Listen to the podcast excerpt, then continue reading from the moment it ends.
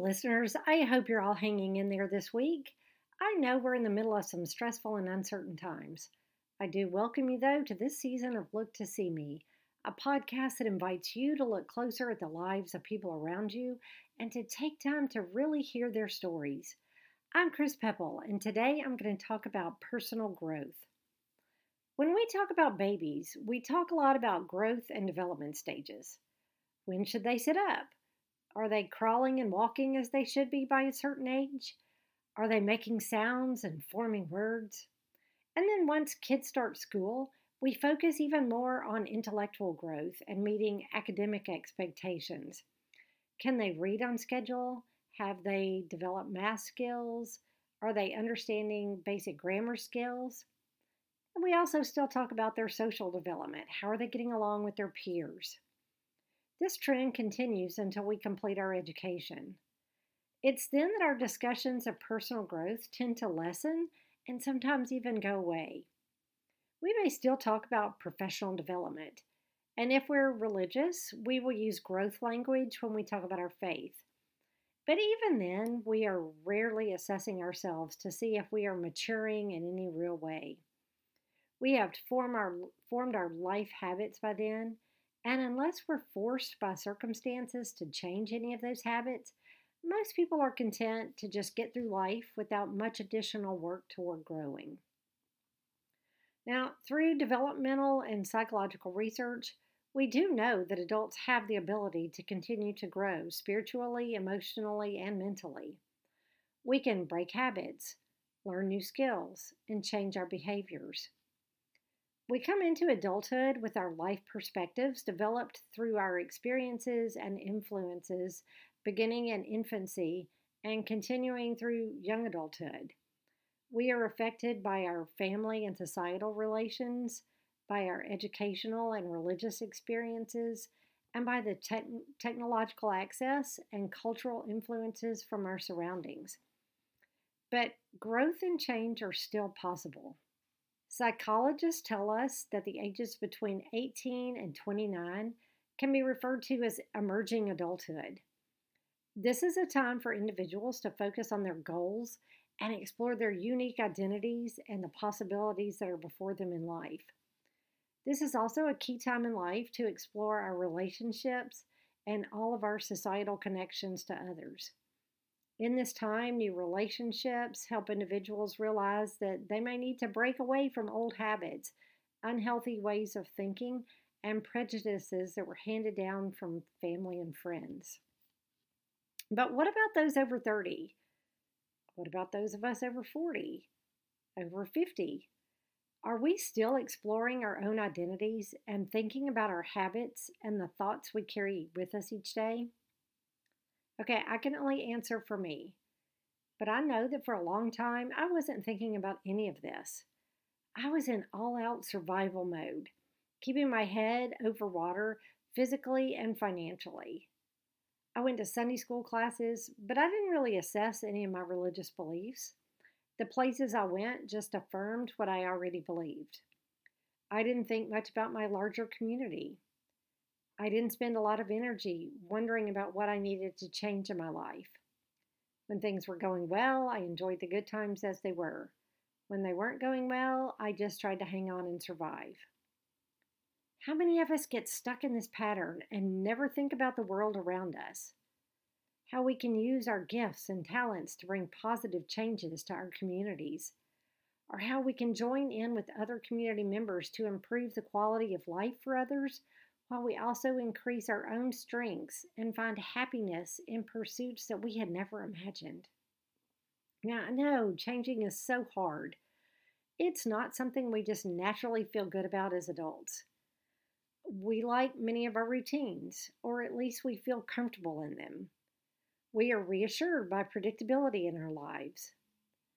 So, a first step for many of us involves a recognition that we have not actually grown in quite a while and we haven't even assessed ourselves lately. Okay, now let me clarify here. Self assessment does not mean we get stuck in our patterns of self criticism. Self criticism is allowing negative beliefs about ourselves to take over our internal conversations. This actually slows our personal growth because we don't see ourselves as strong or worthy or possessing qualities or talents that we can share. I'm talking about taking time to ask ourselves questions about why we believe what we believe. How can we open ourselves up to new people and new opportunities? And how can we be a person who helps bring positive changes to a hurting world? Brene Brown, a research professor, author, and public speaker, talks about our next step a willingness to be vulnerable.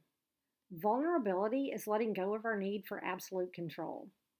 It's stepping out of our own comfort zones and doing something new that forces us into new conversations and exposes us to new perspectives.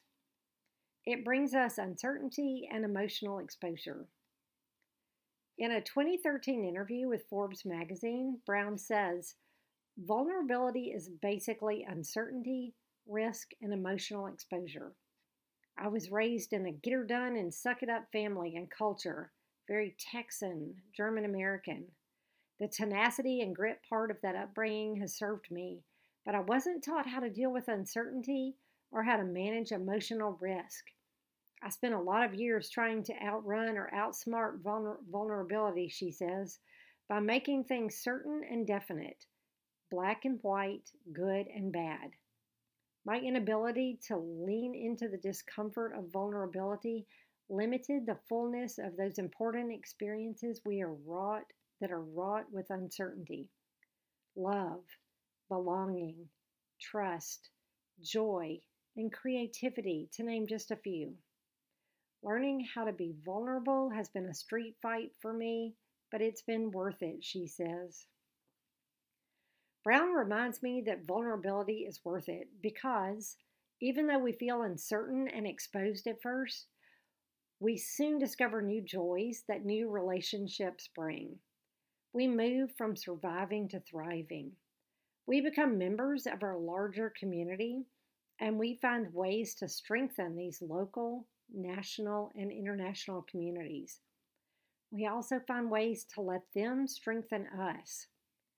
They bring beauty into our lives, and we realize that we bring beauty into the lives of others.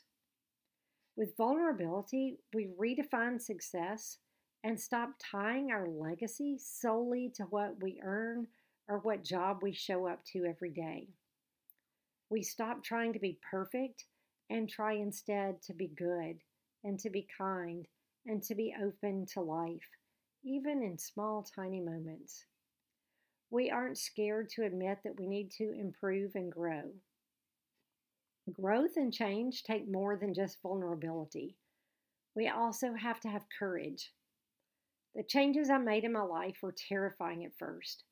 I remember having to walk into a new career at a university in Nashville. I had just moved there as a single mom and knew no one at all in the city. I had to wake up every day and find the courage to start this new phase of my life.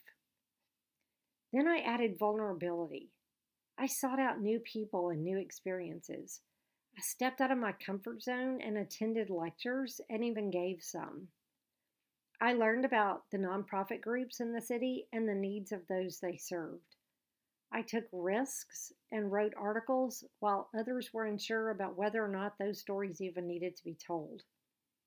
I learned to walk away from people and places I needed to walk away from, and I learned how to grow again. It takes courage to admit that we still have things to learn. It also takes courage to admit that we are responsible for educating ourselves. I admit that I get frustrated when adults just want education on a new topic just handed to them without effort. Now, kids can't be responsible for their own education. They need teachers and parents to feed them new information constantly. We have to provide their information and the materials and help them interpret everything new. But as adults, we get lazy at times and still want our own learning to happen that way. Well, it's not anyone's job but ours to educate us.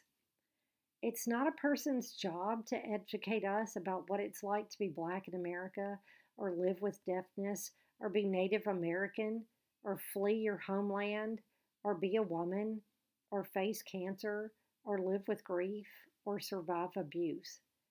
It's our job to open our eyes and read and research and be vulnerable to this learning. It's our job to hear new stories and let them soak in. It's our job to volunteer at the Refugee Empowerment Center or attend their public programs or read their social media posts. It's our job to read nonfiction pieces by people outside of our own race and gender.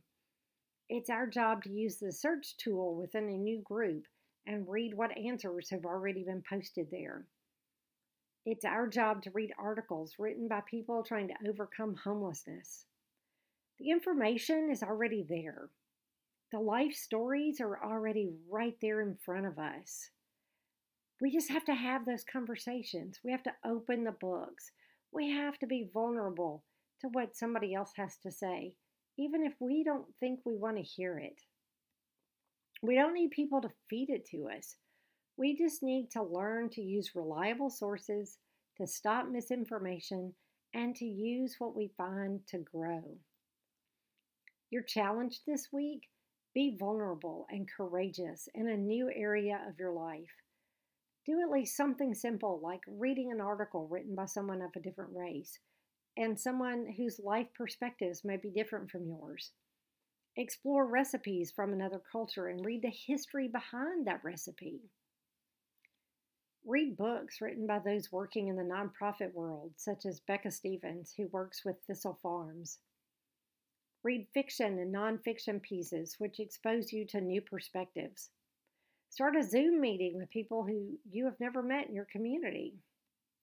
Be open and vulnerable to listening really deeply listening to their stories. Don't just say, I don't understand. That's just a, a, a cop out for us. Those who grow make a difference. Those who grow are changed for the better and bring changes for the better. Thanks for listening to this episode of my Look to See Me podcast. I hope you return soon. Be well and stay safe. And remember, you are loved.